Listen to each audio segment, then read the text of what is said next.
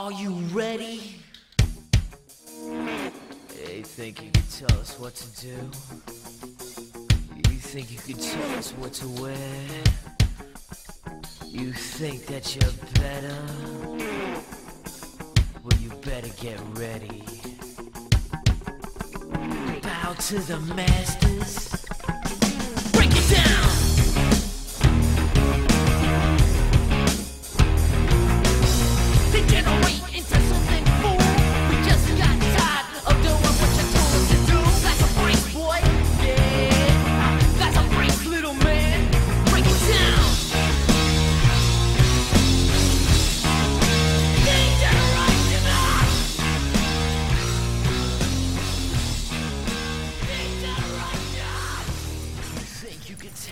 Welcome to I'm Not Targeting, You're Targeting, talking mostly sports, mostly in the SEC, and mostly with the Bama bias.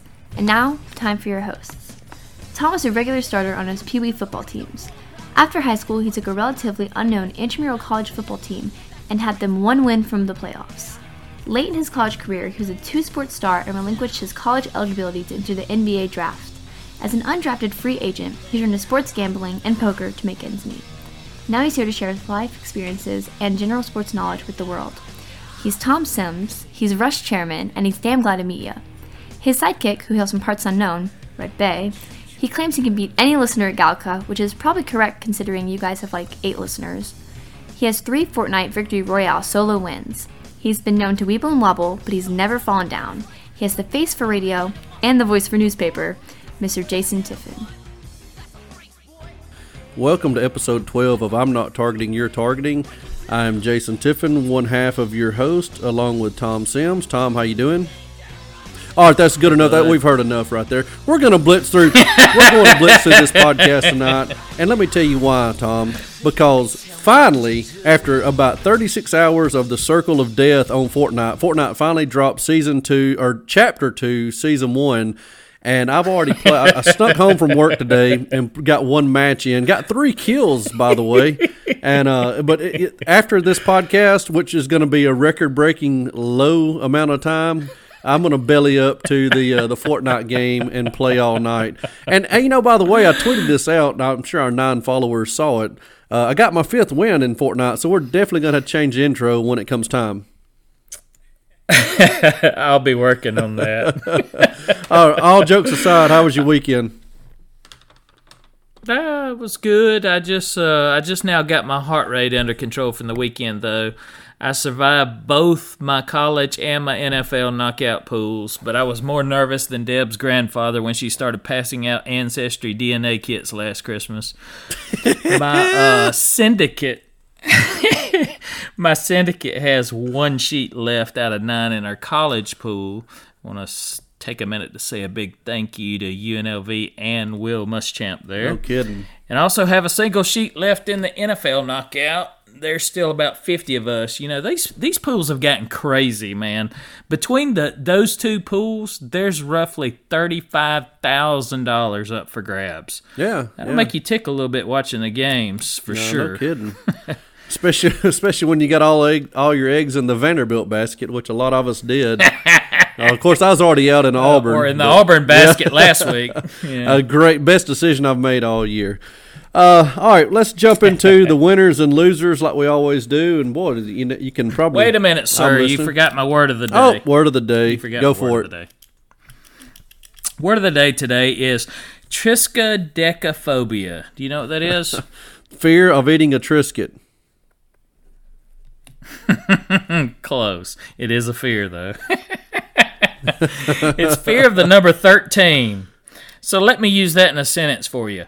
All teams on Alabama's schedule this year suffer from triskaidekaphobia. Uh, this is Nick Saban's 13th time to play his uh, all of the foes that we play every year, including Tennessee, and I think that's where you're going with that. Negative Ghost Rider. Oh. Two is number 13. Oh, okay. He strikes fear in the hearts of the our opponents. Well, for the record, we are going for 13 in a row against Tennessee. We could do a whole podcast on That's a lot. 2006. The last time I threw up on alcohol is when uh, we intercepted Ainge. Uh, Simeon Castille intercepted Ainge, and Ainge, the all six foot five, 220 pound, runs a 475 Run him 40. down. Ran him down, pushed him out of bounds, and we kick a field goal. Shocker, Mike Shula. Though, although under Shula we did hit a lot of field goals, but we damn sure kicked a lot of field goals. All right, uh, winners, man. The the top, one of our games of the week last week, LSU. I have three words: impressive.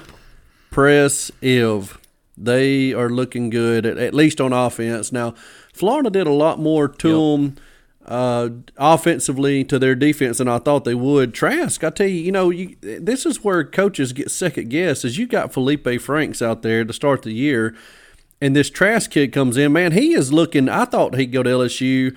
I actually had LSU on the bet and, and bought the hook. Luckily, and they covered. But I mean, they, the the game, the fourteen point game, was not indicative of how. Uh, contested that game was. Man, Trask, they let him fling it, and he looked darn good. But who I tell you who looked better was Joe Burrow. Three incompletions all night. Uh, and again versus three touchdowns, and I think they ran forty six total plays and won by fourteen. That's crazy. Mm-hmm. Yeah, that is. It's it's wild. Now, you know, I call for LSU to get or let Florida linger here and uh, pull away late, which that's kind of the way the game went. But uh, I did not see a seventy point shootout. Like you said, Burrow was super efficient, crazy efficient.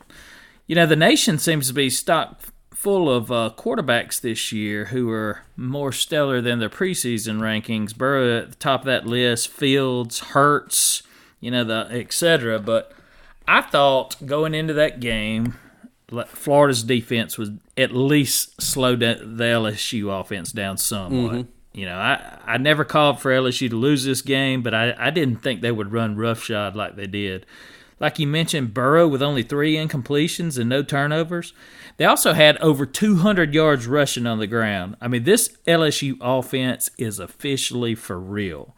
Now, mm-hmm. defensively, s- still got some work to do because Florida, as we know, are far from a juggernaut. But uh, I'll say this about Florida, though.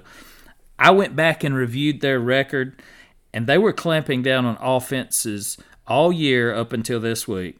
Now, what I found was that none of those teams they played previously were predominantly passing teams. So if you're going to get over on the Gator D, you better come prepared to sling it. And that's just what we saw Saturday night. Very impressive by LSU, though, for sure. On the on the point total, you know, me and you and Daryl all had the under, and uh, even after Topher told us, dude, the bet's over. I just I couldn't pull the trigger, man. But you know, Daryl and I were talking about it the next day. Uh, what I don't know what the over under was on Alabama LSU last year. I'm going to say mid 40s. You know, we won 29 to nothing. I'm going to say that game stayed under. I, I doubt it was in the 30s, but I guarantee it was. I would be shocked if it was in the 50s. This year, over under is going to have to be mid 60s or higher for Bama LSU, isn't it? Yeah, have to be. I mean, have that's to be. And for the record, if you if you ever take the under on a game and the uh, the two teams combined never kick a field goal, you're in trouble. no kidding. We trust me. We know from experience. Yes, we, do. All right. Uh, the second winner was Bama, and you know the main reason we put them on the podcast was because I, you know, I got to thinking last week. I'm like, dang, we're kind of a Bama podcast. We hardly ever talk about Bama, and which I will make another comment. But I got you leading on this, so go ahead and give us a spill on Bama. Well, I'll go ahead and tell you if Clemson's going to consider A and M their best win of the season, then to date, now this is up to today, we'll consider it ours as well. We did fall behind early seven nothing, but rallied for a 14 point halftime lead. And That game was well out of reach in the third quarter. Now, unlike the Clemson game, A&M did find some offense against us, which has not been unusual this year, unfortunately. But to big to piggyback on the point you made earlier, when I say earlier, earlier in previous podcast, some of those points were definitely late game scores with the game well in hand. I know we give up a late one uh, Saturday when we were up by what 27, 34, something like that. You know, it was a it was a late one, but Tua did throw his first pick of the year as well, which broke what was the nation's longest streak without an INT. Now, if you watch that play, the A&M defender made an absolutely beautiful play. He feigned away from the play, then faded back in, and Tua never saw him. Now, that was very similar to me the uh, to the same interception that Tua had that first play from scrimmage or, or from offensive, maybe a second play in the title game last year versus Clemson, where the uh, it's not the man that's guarding your receiver that makes the play. It's the guy that kind of slips into the screen and you don't see him coming. That's gonna that's gonna be the way you stop Tua. I say stop him. That's where you're gonna get your picks and that sort of thing. He's too good to play receivers uh, man on man and not be able to hit that guy. Uh, you know, he's just not going to make that kind of mistake. I mean, those types of mistakes for two are as rare as uh, your Fortnite victories. as a matter of fact, since you brought it up, here's a Twitter question: Will Tua end the season with more interceptions than Tiffin has Fortnite victories this year? That is a great one. How many have you got now? I got five yeah, victories. ha- have you? five solos. Is are they all this year? Uh, no, no, they're in different seasons. They're in. I got two in season That's what. ten. that- so that's this year that you have two. Well, the the Fortnite is broken into seasons. It's like a it's about sixty days because see every time they have the the game is free to play, but you have to buy a battle pass. You don't have to buy a battle pass. You can play free your entire life, but they put out a battle pass for I don't know 10 12 15 dollars. And that's where they get. That's where they make their money. That, Fortnite makes a million dollar. They net a million dollars a day, or they were in the about this time last year. Yeah, it's unreal. But that, that's a good question. I mean, I, I'm getting better at Fortnite, but I'm going to go that Tua has more interceptions, unfortunately, than I have wins because I doubt I get more than a handful. now, let me tell you what's about to happen on Fortnite tonight when I get off. It is going to be a bloodbath because it is a brand new map, and everybody and their brother is going to be back on playing. So I'll be lucky to get any kill. I got kills while all the kids were at school this morning. That's that's, that's when I had my most success. But let's get back on. Uh, let me let me uh, let me read you my notes, and uh, it kind of matches up what you're saying. Uh, you know, once again, the detractors are going to point to the defense. Uh, you know, we give up a fourth quarter touchdown, makes the game look closer than it actually was. And I mean, here's the bottom line: South Carolina, Ole Miss, and Ole Miss got two touchdowns in the fourth quarter. And A and M all scored a touchdown in the fourth quarter. Nothing more than eye candy for the voters, for the detractors. And you know, I think I twittered this out today. I, I know I did because you liked it. I mean, David Pollack gave us a B plus on the, I guess half the season's over now, and he, you know, uh, Oklahoma was A plus, and uh, Clemson was a B plus, which I think we can agree with that. Ohio State A plus, LSU A plus, no disagreement there. But Bama, we're a B plus, and I mean we've won two SEC road games and both them by double digits. Neither game was in doubt at any point after halftime, and we got a B plus. And that's that's how the expectations are for us, and that, that's fine. We we we relish that at Alabama, but it, it's totally unfair to the players who you know who put the fans get pissed off about it, but it's totally unfair to the players who are busting their butts and and. Yeah, I don't know. I'm, I'm about to get off on a tangent, and I can't do that. But back to back to the game at hand, Barmore. How good is he looking lately, man? Yeah, he's he's looking solid. I hope he continues to improve like that. Hello, next Quinnen Williams. You know, I think you know Marcell Dareus, Quinnen Williams. He he's got that kind of capability, I believe. Uh, receivers didn't disappoint as usual. I mean, it's just it's pick your poison. You know, we've we ca- we have a kid that has not done anything all year who goes for how many how many touchdowns did Waddle have? One or two? I know he had the one, and then had like a over 130, 140, 150 yards of uh, all-purpose yards on kicks and punts. Just phenomenal player. And um, 300, we allowed 389 yards of total defense, and I don't know how much of that was in the fourth quarter. And but that that's not terrible in this day and age. But back to the fourth quarter touchdowns, I'm not gonna I'm not gonna whistle past the graveyard. You know, we we've said it uh, every podcast. Our defense is a concern. But and I'm not saying that even in the fourth quarter and some of those touchdowns, we had our starters out there because we did. But the bottom line is, in all of the fourth quarter touchdowns we've given up, the game's out of hand, and we're just we're looking. I'm I'm sure that Saban is putting the van and vanilla on defensive calls because why show anything? You know, keep everything in front of you. Uh, try to keep everything between the hashes, tackle them in bounds, keep that clock running. That's kind of where we're at. But I, I, you know, Bama definitely a winner. When we began the year this year, you know, before any game was played, we looked at I, I me personally, our possible losses at Auburn, ho- hosting LSU, and I'd say number three would have been A and M, and we beat A and M by 19. Yeah, that's a good point. And I tell you, the other thing I was thinking about too, I hope our guys remembers what that atmosphere was like at A and M, because we went through this many many years ago and we talked about it. We only have two true road games left. I say true, like we have neutral site games left, but we, we have two road games left, and one of those is against a reeling Mississippi State team mm-hmm. who we're likely to have almost as many fans in that stadium as they are if they continue to play like they're doing. So you're talking about from today or this past Saturday all the way up until the Auburn game before you're going to experience another road game hostile atmosphere. Uh, yeah. So I I hope they uh, put this one in, in their cap and remember how it feels to play on the road and remember how it feels to play well because you don't need to get rattled down there in Auburn. I tell you that. Jeez, no, we don't. All right, uh, we got one more winner here, and Tom is gonna not only start this one, he's gonna finish it because I have no idea what direction he's going. But I will say the team we're about to talk about definitely deserves some love. The third, the third team we're gonna talk about is Wisconsin. Yeah, if you hadn't uh, spoiled it for everybody there, people might have thought I was going to talk about Missouri, but I've already been on that bandwagon enough. Of now Wisconsin. Now here here we go. If Bama can make it to the playoff, I hope someone finds a way to keep Wisconsin out of it. Wisconsin has the type of team Bama had in 2009, 10, 11, 12, 13. That that team that you have to scratch and claw for every first down against them. They have a battering ram offense that will take the wind out of your sails. In 2011, which many consider to be our best defensive team of the Saban era, Bama gave up 183 yards per game defensively, which is incredible and had three shutouts, which included LSU in the title game rematch that year. Now, in six games so far this year, Wisconsin has pitched four shutouts. In one of the two games that they did not complete the shutout, they had Michigan 35 to nothing late in the third quarter before a couple of late insignificant scores, if you can remember that.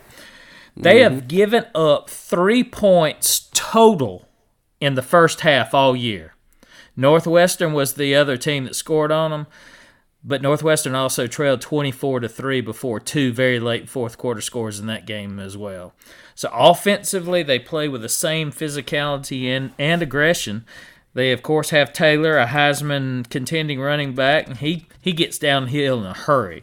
They play big boy football, and if your defense isn't ready for what you're they're going to throw at you, you're going to have a long, long, long day. With their shutout of Michigan State this past weekend, I'm moving Wisconsin into my top four overall. Ohio State be, I was going to say one word, but I'm going to say be darned because Trippine's kids called me over the weekend and said that they heard me cuss on the podcast.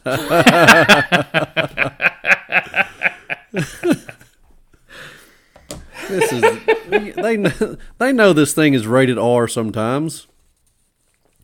At least his kids are listening. My daughter tonight says, um, "Who?" My daughter says, "Who watches your podcast?" I'm like, "Nobody." She's like, "Then why do you do it?" I said, "Because it's not watchable. It's listenable." She's like, "How many listen?" I was like, "Not many." All right. So, are you finished up with your? she just uh, had to keep diving. yeah, you finished up with your man crush of Wisconsin. I, I am. I am. Uh, with Missouri one, Wisconsin two, and man crushes for me They for sure. all jokes aside, Wisconsin is a. We'll see what they got against um against uh, Ohio State, and they'll they will have an opportunity to play them at least once, if maybe twice, if they get the rematch. So it's, it's a lot of football to be played. Yep. All right, let's move on to the losers, and our first loser is those hairy dogs from Georgia. How about that? Never would have guessed that this time last week. How about them dogs? let me read you the the let me let me read you the stats of uh, of Kirby Smart at Georgia. Okay, year one he goes eight and four. Year two he goes thirteen and two and and wins the SEC. Uh, year three he goes eleven and three and finishes second in the SEC. And he's currently in year four. He goes. He is at five and one. Wait, wait, wait, wait, wait, wait, wait, wait, wait, wait. What? Those are Mark Richt stats. You looking in the wrong column. Oh, yep. You're you're right. You're right. You're right. Nope. Ho. Nope. Nope. Well, I tell you what, we're both right. This is tho- those were Kirby Smart's uh, records, and here's Mark Richt's records. Year one, eight and four. Year two, 13 and one. SEC number one. Year three, 11 and three. Runner up in the SEC. Year four, five and one. So wow. And I tell you what, Richt did not ever do. He never let an unranked team beat him at home in those first four, three and a half years. And Smarts let three unranked beat him so far. So I mean, if you're a Georgia fan, that I, while I think Kirby is better than Richt, man, sometimes numbers don't lie, and that just makes you wonder: Is Georgia? You know, there's no excuse for Georgia not being um, the LSU of the Nick Saban era down there, to where it's just, my gosh, who's going to beat them? And you know, LSU did lose some games under Saban, and, and I mean maybe they are because you know you can't win them all, but that has to be concerning. And you know, South Carolina, like I've said before, they, you know, we always get direct TV Jake Fromm, who throws for two or three touchdowns and, you know, 74.8 completion percentage, you know, nice uh, third down conversion rate of like 8 of 8 of 12, 8 of 13, 8 of 14 and get, you know, 65 70 yards with his legs. I mean, he throws 3 picks against SC. That's what that's the Jake Fromm if we face him in Georgia. That's the Jake Fromm that Alabama deserves to get. And but I tell you what, really, I had everything typed out and ready to roll, and and I was coming home today for lunch, and I'm like, wait a minute, I there's one more thing I want to say, and I just wrote it in ink pen. You know, South Carolina, if you remember when they played Bama, they pulled out a fake punt, a fake field goal, an onside kick. They, they the three or four trick plays. They they threw everything they had at us and still couldn't come close. Dude, to my knowledge, they played Georgia straight up with a what uh, essentially it was a third string quarterback a portion of the game and beat them in overtime on the road. To me, that's one of the hardest things to do is win an overtime game away from your house. No doubt, no doubt. And I'm gonna tell you what, Georgia was whip whip like a racehorse. Never mind. this South Carolina loss has to be one that it's a complete head scratcher. They were 24 point favorite playing at home. You know, Saban has lost a few when he was a favorite, but since 2009, none, zero have been to unranked teams. And this was not a good unranked team. North Carolina beat these guys, and Bama and Missouri both trucked them. Trucked. It's maritime for Georgia. telling you, Clemson has done this sort of thing for years and almost repeated it already this year with North Carolina. But, you know, losing to an overmatched, unranked team, Clemson's been able to, you know, they've been able to look in the mirror, rebound, get the championship game, get the national championship playoffs, whatever. But can can Kirby do it? That's we'll see. We'll see. This week's Kentucky matchup, uh, they'll be play after this week's Kentucky matchup. They'll be playing three consecutive ranked opponents, starting with the Gators. We'll we'll see if Kirby can get them turned around, or or will he? You know, I mean, we just don't know. This is this is this is an adversity we hadn't seen from them, and I'm very interested to see how it plays out. I mean, they're supposed to have on paper they've got the best offensive line in the country, and I, I don't disagree with that. They're they're stout up front, and I understand I understand their their weakness at wide receiver, and I, I highly doubt it's a weakness from an athletic standpoint. I think they have some studs over there. I just think they're not they're not uh, you know they, they don't have the experience. But I, I say that, then I say this. I mean, two years ago we won the national title with Jerry Jeudy. Granted, we had um, I can never think of his name, Calvin Ridley. Uh, you know, granted we had Calvin Ridley as a, a upperclassman leader, but I mean we had Jerry Jeudy, Henry Ruggs, and DeVonta Smith playing, you know, very important minutes for that team. Of course, DeVonta scored on the second twenty six. Like, why are these kids not more Oh, That's ready? right. You know, I forgot about that. in in in game number seven, week seven, why are the receivers not more ready? Because that's I, I, I watched. I was at a tennis tournament with my youngest daughter, and we had a TV hooked up. We had the the Red River shootout on, and then I was watching Mississippi State and Tennessee on my phone. So I didn't watch a whole lot of this game. I didn't. oh, You know why? I didn't think it was going to be competitive, and we flipped it over there late. But I, w- I read the some of the the write ups after it, and they said that uh, according to the people who watched the game, the pundits. Uh, you know, South Carolina just shut the receivers down one on one, and which allowed them just to pin their ears back when it was a you know a third down and eight, uh, you know second and 11, third and eight, a passing down, and they got after Fromm all day, and with, with them throwing three picks, I mean it just that, that cannot happen. And the thing is, if Georgia can't win this year, when can they win? I mean next year they come to Bama in week three, and they're going to have a new quarterback. Fromm's going pro. Their their best quarterback is currently on the roster at Ohio State, so yeah, Bama's gonna have a new quarterback as well, but I, I definitely don't favor uh, Georgia over Bama next year at Tuscaloosa. So this was this is their best year to win it, and I don't know, it, you know, they're not going to run Kirby out. Kirby's very popular; he's doing all the right things. But you know, Richt was very successful. Richt did all the right things, and they got tired of finishing second place. Yeah, I'll have to let it run run the gauntlet over there.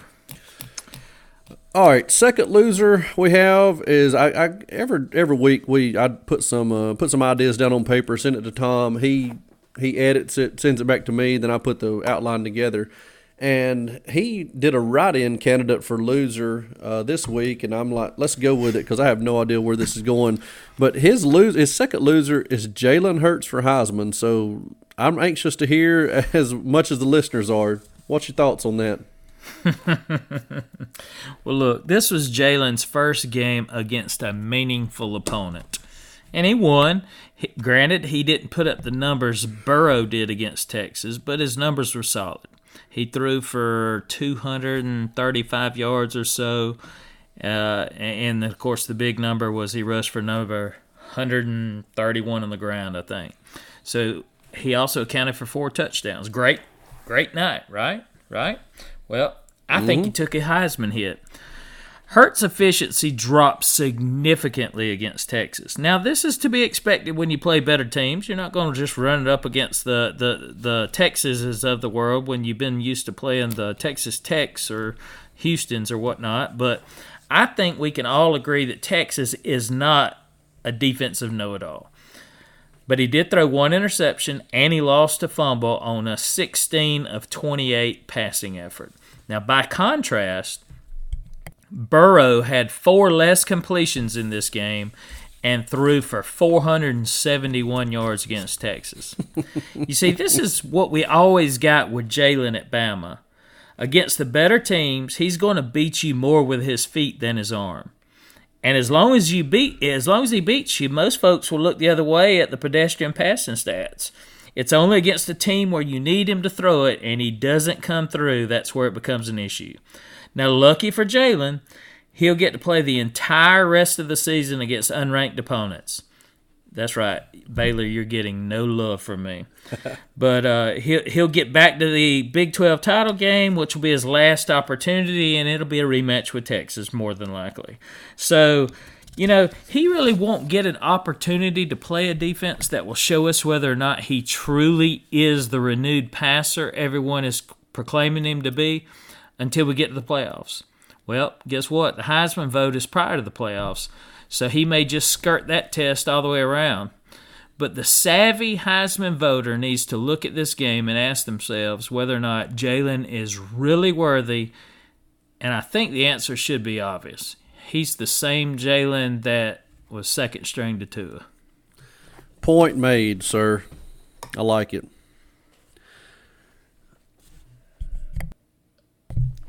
Thank you. Uh, you got to love the two second delay we, we deal with here. Um, all right, let's move on to meaningless topic of the day. We we've I have really enjoyed our meaningless topics. I think we've had some really good ones, and we've got a lot of good ones, but they're more suited for when it's off season. So I threw a couple out there, and we decided on this one. Today we're going to discuss the fan who oh I root for Auburn unless they're playing Alabama. I hope Auburn comes into the Iron Bowl at 11 and 0, and I hope Bama comes in the Iron Bowl at 11 and 0, and I hope Bama wins. Well, let me tell you what, you do not deserve to root college football. That is a terrible take. we are in such a PC culture now. Everything we do is is dissected. The one true non PC event we have right now is, is sports, whether it be pro, whether it be college, whether it be uh, uh, high school. I, I want all. Let me tell you my goal for Auburn. I hope Auburn comes into the Iron Bowl every year at 0 and 11, and I hope that every one of their wins was, or every one of their losses was either a blowout or I hope they lost on a controversial blown call by the ref. That is the type of fan we need. And let me tell you why. Some people are like, ah, you know, that that's that's going overboard. Well, you know, I reel on Auburn as much as anybody. And my former, what would she be? I guess it'd be my former step mother in law. Um, she is an Auburn fan. Hold on, let me when- think about that a second. Former step mother. Okay, I got it. Got it. Gotcha. we, uh, you know, I was going off on Facebook a little bit in 2010 when it was a, it was a championship day when Cam Newton was going to play Oregon, and she posted back to me and she's like, "Bama, fa- not to me, but I kind of took it towards me, and I think it was directed to me. And that's fine. I probably needed a, a, a tongue lashing that day." With my attitude towards Auburn, she said, "All you Bama, I'll just paraphrase. All you Bama fans can just y'all can just shut up. This is our day. We've earned it. This is our day. And you know what? She was right. That was Auburn's day. Auburn didn't want Bama rooting for them. Those Bama fans rooting for Auburn over Oregon. Those Bama fans rooting for Auburn over over um, Florida State. There were prominent Bama fans rooting for Auburn in the Final Four last year. Jay Barker, one of them. I mean, Tom Tom picked the guy. Tom picked the guy off in the lower gym. I saw it with my own two eyes. okay. So she was right. Auburn has earned our hate. We have earned Auburn's hate. They don't want you, they don't want trust me, Bama fans. They do not want you rooting for them. And trust me, Auburn fans that listen to this, we do not want you rooting for us. We want you to root again. We want you to root for Georgia over us. I'm going to root for Tennessee. I'm going to root for Notre Dame over you guys. So I guess right there we can do a slash rant, which means end rant. I'm done. Tom, if you want to add something, I don't know what you can possibly add that will trump what I just said, but feel free to add. It, it, it's not going to trump it. It's going to be it's going to be one of those that's it's a tag along. Let's just call it a tag along. Because this sort of thing has chapped my rear for years too. See there tripping these kids? Uh I get it from my wife and other friends all the time. Why don't you root for Auburn? Newsflash, just like you said, they don't root for Alabama either. The bottom line for me is that I root against all teams that can be a detriment to Alabama's season. That's it, point blank.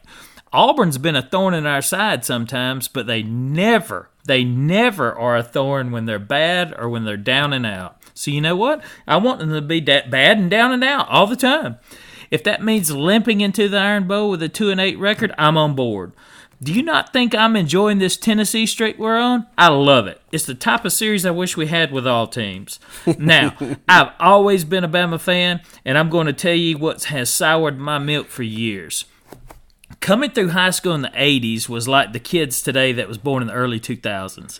Even though I didn't understand Bama fans who rooted for other teams, I can clearly remember in the early 90s, late 80s, two of my good friends, Trip Marshall, Big Dave, they would walk around in Miami Hurricanes and Florida State Seminole sweatsuits. They were supposed to be Bama fans, but they were caught in the glam of the other teams, you know, whatever's flashy at the time. And that's why you have kids all over the country right now rooting for Bama and Clemson. But I finally got Trip and Dave to turn turn and burn those sweats once Bama won the 92 championship. It's very similar to how many Bama fans see that that I see that also root for Duke in basketball. You know, pick a team, dude. If you want to root for Duke, start rooting for Cl- Cutcliffe. You know, Yeah, don't be a bandwagon fan. I can guarantee you those same guys are people you see with Bama football shirts, Duke basketball shirts, Yankees hats, Patriots sweats, etc. Oh, they whoa, want to whoa, latch whoa, onto the best whoa, teams. Patriots. Now, careful, careful. I'm a Tom Brady man. Conti- continue. That's no sportsmanship, sir. You got to learn how to lose to appreciate winning. And otherwise, you're just a douche. I'm not sure how I got on this rant, but basically, I root against everyone with a meaningful game that could help Bama. End of story. End of story, indeed. All right, let's roll into games of the week this week. Uh, got a couple. The this this the double buys this year is killing the college game as far as matchups. I mean, we go from an epic Saturday, which was last Saturday, to we're struggling to find games. You know, this week.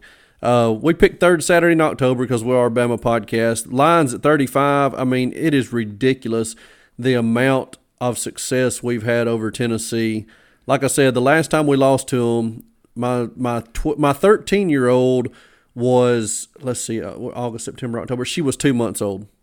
She was not walking. She was not Nice. crawling. She barely had her eyes open. And uh, you know, there's What was she a puppy? I don't know if anybody catch it or not. Glad you caught it. Uh, you know, and you can say, well, well, hang on, Jason. Now, last week, South Carolina and Georgia was the same same situation. Uh, somewhat. Uh, South Carolina had shown a little bit of success. Tennessee's horrible this year. We we're superior at every position at every position matchup, and just for good measure, their best linebacker who should have come to Bama, To'o Oto or whatever his name is from uh, I think California or somewhere out west, he's suspended for targeting the first half. So uh, uh, Bama wins easily. However, Bama does not cover. We don't cover the thirty-five. Wow. Uh, we're gonna allow we're gonna allow more yards and more points than Bama fans are gonna be happy with, but we're gonna we're, we'll win going away. I can't believe you said there was a, a hard game to find when it's the third Saturday in October. Netflix, Twitter, sixth graders. I'm not targeting your targeting podcast. These are all things that weren't around to see the last time Tennessee beat Alabama. In reality, Alabama's never lost a game to Tennessee the referees didn't cheat us out of.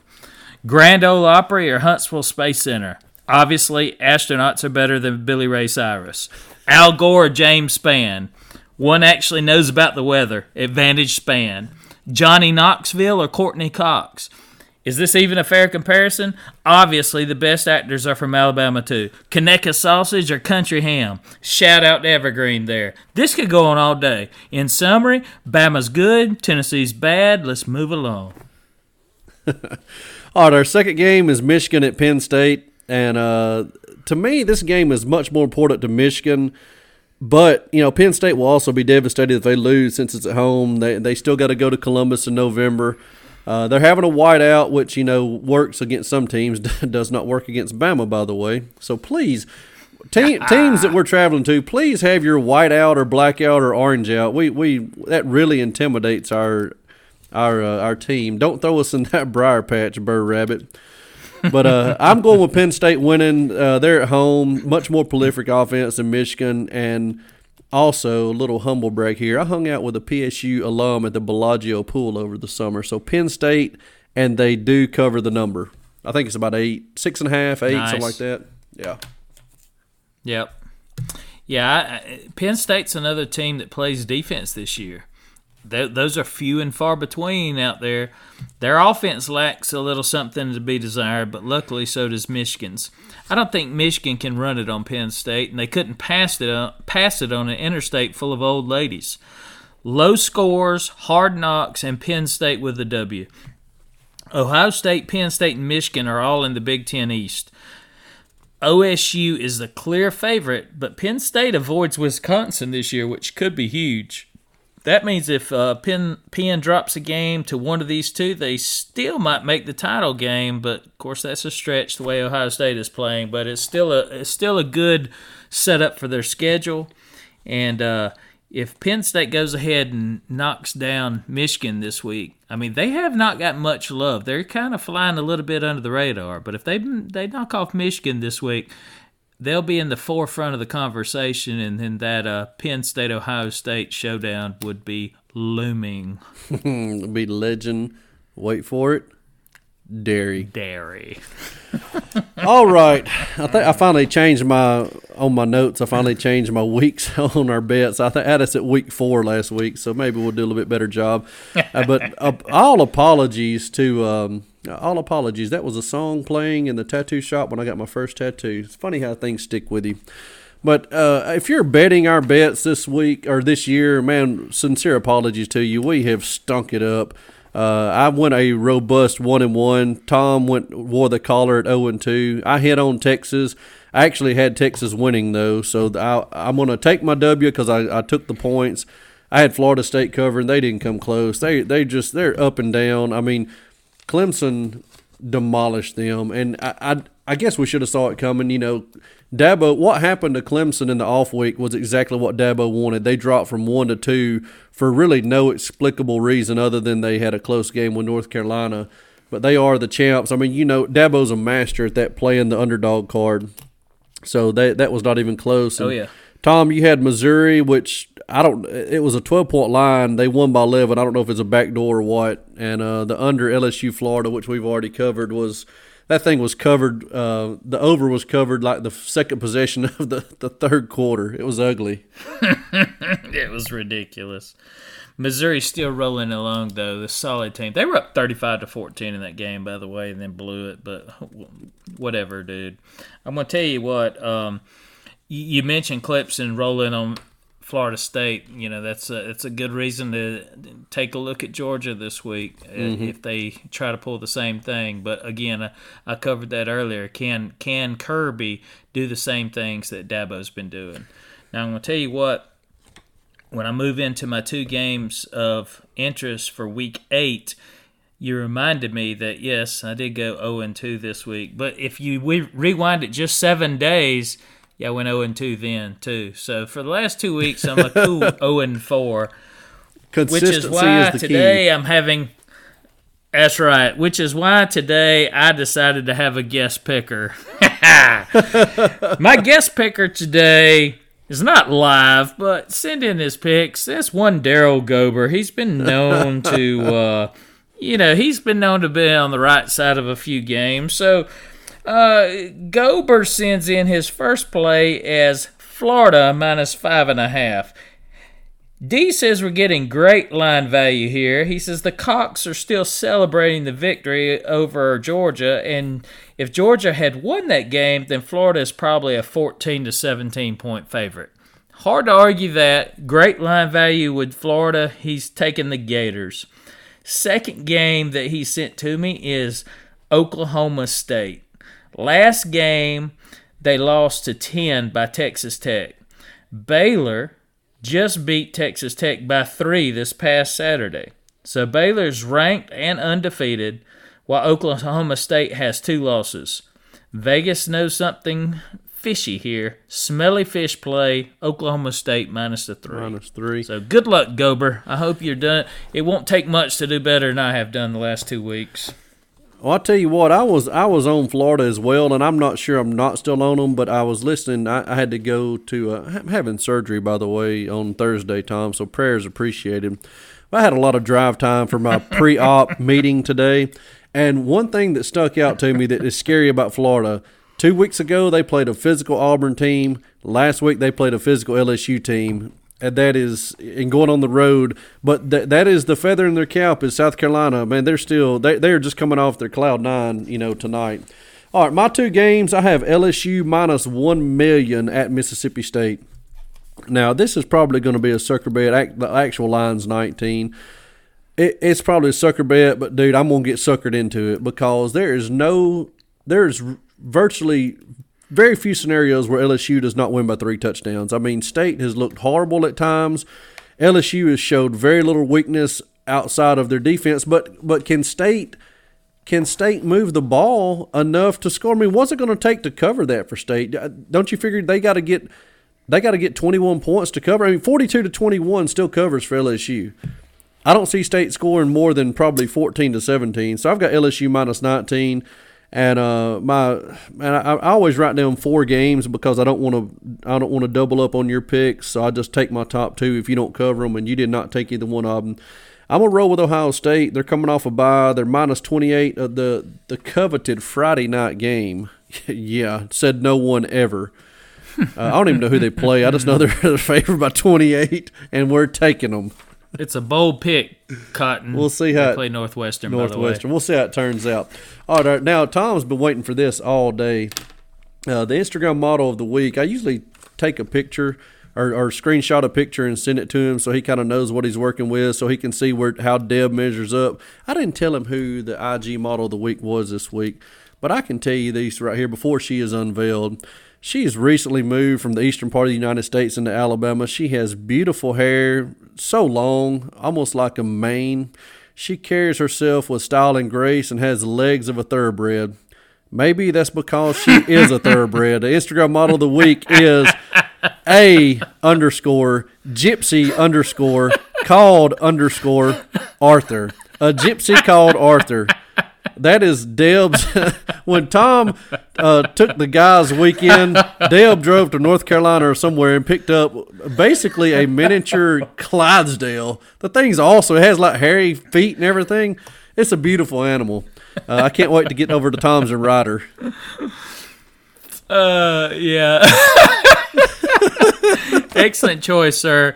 I hate to break it to you though, but Arthur, which should have been a clue in the name, is a, a dude. Well, I, th- I thought it might be dude. But we've had dudes before. We had Connor Ass Alley. Yeah, Ass Alley's been on here before. Well, well, I can't I can't speak against uh, the steed Arthur, so uh, I'm gonna call it a draw. Him and Deb. all right, that wraps us up tonight. I've got to get off and play Fortnite. Remember, if you're traveling from Fayetteville to Auburn this weekend, go south till you smell it, then east till you step in it. Take it easy, guys.